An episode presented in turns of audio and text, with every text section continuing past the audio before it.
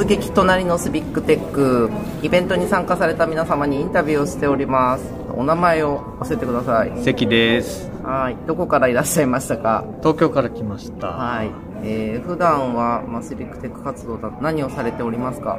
普段はですね、えいろんなことをやっているんですけれどもええ。っと Code for Japan では一応こう始めた人として、ええ。いろんな地域に行ってですねええ。いろんな人にシビックテックいいですよって話をして歩いていたりします。普及活動。普及活動です。岐阜に来たのは何回目ですか？岐阜何回目ですかね？多分4回か5回ぐらい来てると思うんですけど。それシビックテック系で。いえもともと最初はですね、うん。ハッカソン系であ IAMAS ですね。大垣の、あのーところとかでハッカソンの手伝いとかあえできました。その後はシビックテック関連ですね。はい。ー、純粋にイベントで楽しみに来たのはじゃあ初めて？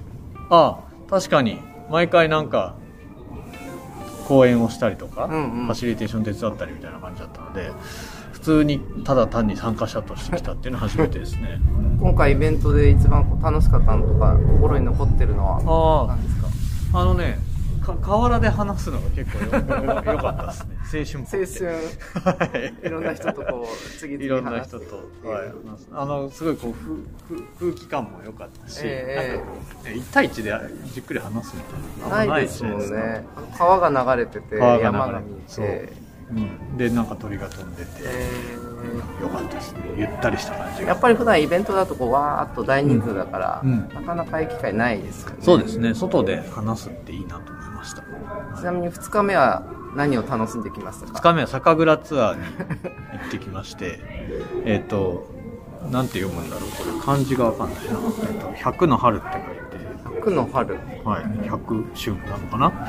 天川さんおすすめのはい。酒蔵天川さんおすすめ酒蔵に行きまして試飲ツアー試飲してお酒5本ぐらい買っちゃいました、あえ全部一升瓶とかじゃないですよね。いやいや45瓶で。はい。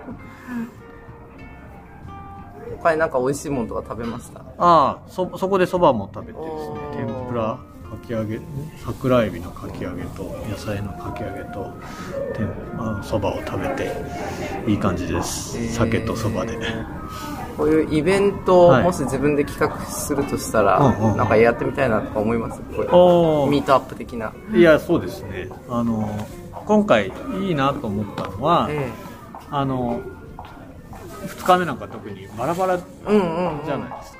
いやまあ昨日もそうでしたけど編み物やってる人もいるし、ね、そのパワポカラオケやってる人もいるしみたいなそういうなんか自由度がありつつ、えなんかつながっている感じ、ん。今日もスラックで他のチームが何してるかえそうですね。写真見てね。あ別に一箇所に集まってみんな同じことをやらなくていいっていうスタイルのうんうん。ものっていうのはすごくいいし逆に東京だと成り立ちづらいうんうんうんなと思いましたね、確かにこのロケーションがね、許すっていうね感じがします、なんか岐阜で楽しんでるから集まって、ねうんうんうんうん。一つになってる感じがあるじゃないですか、ちょっと非日常感がなんかねありましたね、すごい良かったです。じゃあ最後にですねこれを聞いてる一般の視聴者に向けて、はい。なんかメッセージを。難しいですけどちょっと、おなんかメッセージを、うん、はい。あのーすごい岐阜楽しかったですので、え。あのーきっとあの石井さんとかこの岐阜のメンバー Code for 岐阜のメンバーは行くよって言ったら、うん。えーきっとな何かこう案内し案内してくれたりとかですね。